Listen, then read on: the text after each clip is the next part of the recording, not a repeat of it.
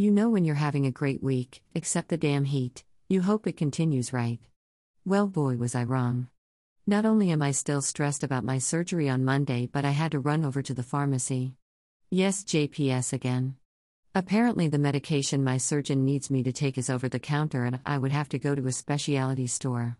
No thanks. So I'm going to have to let my surgeon know and well hopes this doesn't screw up my surgery. In June, I will be moving my care to where I'm having my surgery.